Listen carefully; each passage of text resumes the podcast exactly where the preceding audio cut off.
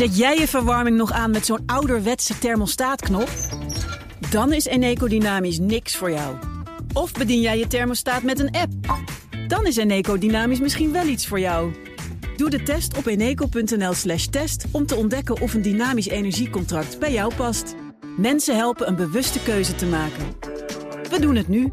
Eneco.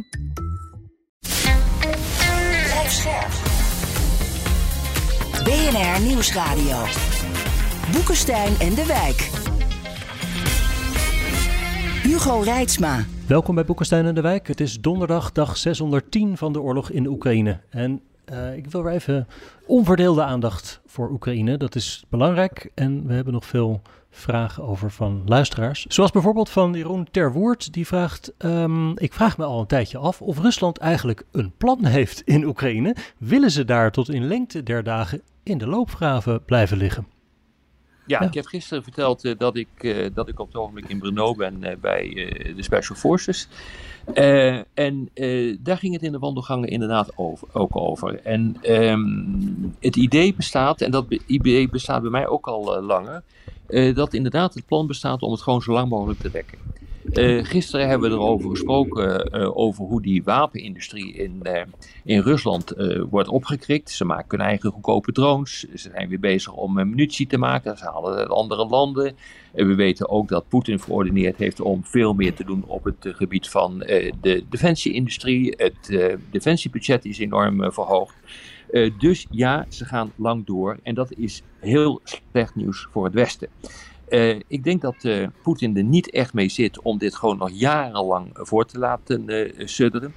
Um, dan kunnen ze misschien een klein beetje terreinwinst boeken, of de Oekraïners doen dat.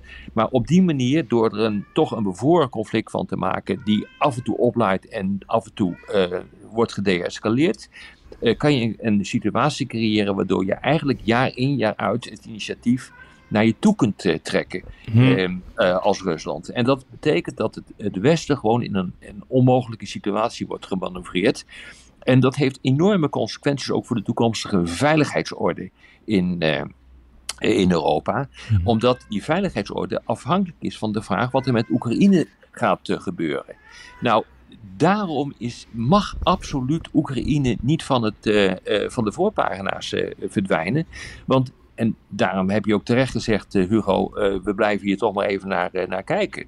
en deze hele uitzending besteden we daaraan.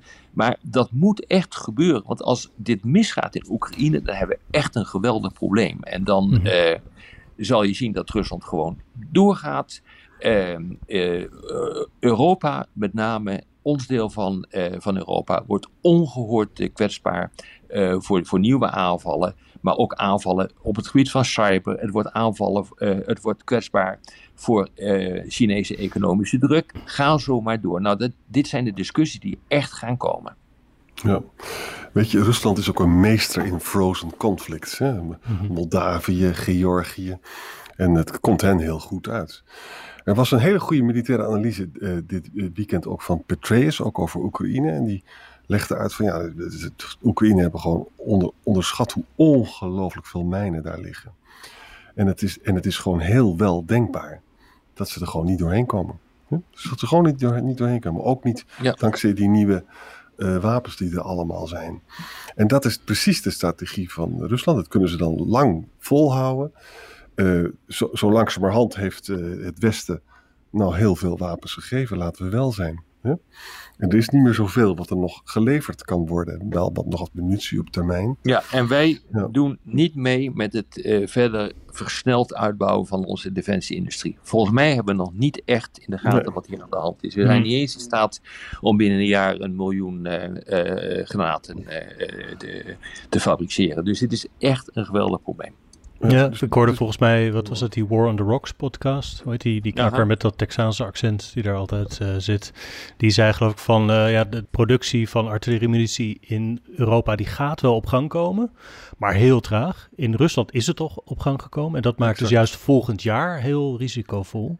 Want dan is, is Rusland is al op productie en wij nog niet.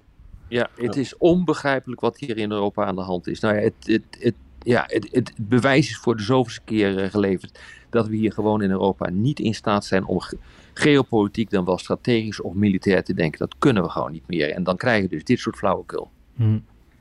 Dus Poetin is, is duidelijk van, zeg maar, beter ten hele gedwaald dan ten halve gekeerd. Ja, zoiets. Ja. Nou. Over het vervolg vraagt ene Morgots. Bouwt Oekraïne nu ook fortificaties achter de huidige frontlinie om een doorbraak van de Russen te voorkomen? Of bestaat die barrière uitsluitend uit zwaar materieel en manschappen? Nee, dat is een goede vraag. Het antwoord is heel kort ja. Ja, dat is zo. Dat is het, ja, is het probleem. Uh, het is al een hele tijd aan de gang. Uh, zeg maar tijdens dat conflict in de Donbass, dat eigenlijk al vanaf 2014 uh, wordt, wordt uitge, uitgevochten, heeft Oekraïne al fortificaties aangebracht. Dus het antwoord is gewoon ja. Ah, die graven zich ook echt in? Ja. Ja. Je komt en overal mijnen. Overal. Dat is een van de redenen waarom uh, de, de, de, de, Russen uh, toch problemen waarschijnlijk hebben als ze uh, door uh, Afdivka heen breken, waar we het zo vaak hebben, over hebben gehad.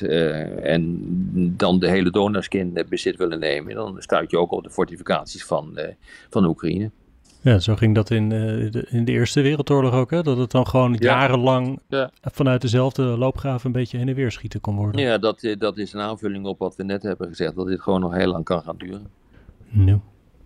Dan uh, Joran Sterrenburg vraagt, kan op voor. Oh, dat gaat over een punt dat jij vaak hebt gemaakt, Rob. Uh, over hoe procedureel het nou kan werken om Oekraïne NAVO-lid te maken. Die zegt, kan op voorhand in NAVO-lidstaten democratisch gestemd worden over toetreding van Oekraïne tot de NAVO, zodat dit in geval van een wapenstilstand gelijk in werking kan worden gesteld? Ja, dat is een goede vraag. Dat, uh, die, vraag heb ik mijzelf uh, ook gesteld. Volgens mij kan het niet. Die ratificatieprocessen die duren gewoon lang.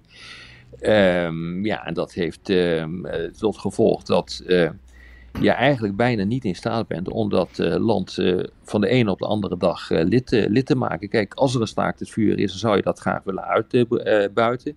want dan is sprake van zwakte van Rusland. Ja, dan moet je dus eigenlijk gewoon doorpakken op dat moment. Maar democratieën kunnen niet doorpakken op dat gebied. Dus ik denk dat het gewoon, ik denk dat het niet kan. terwijl het dan volgens mij zou moeten, Arend Jan. Zeker, het, is, het hoeft maar één parlement te zijn dat niet ratificeert. En het eh, gebeurt niet. We hebben het gezien met Zweden. Hè? En toen hebben dus de Amerikanen en de Britten ook gezegd... En wij zullen in de tussentijd dan wel de afschrikking voor jullie regelen.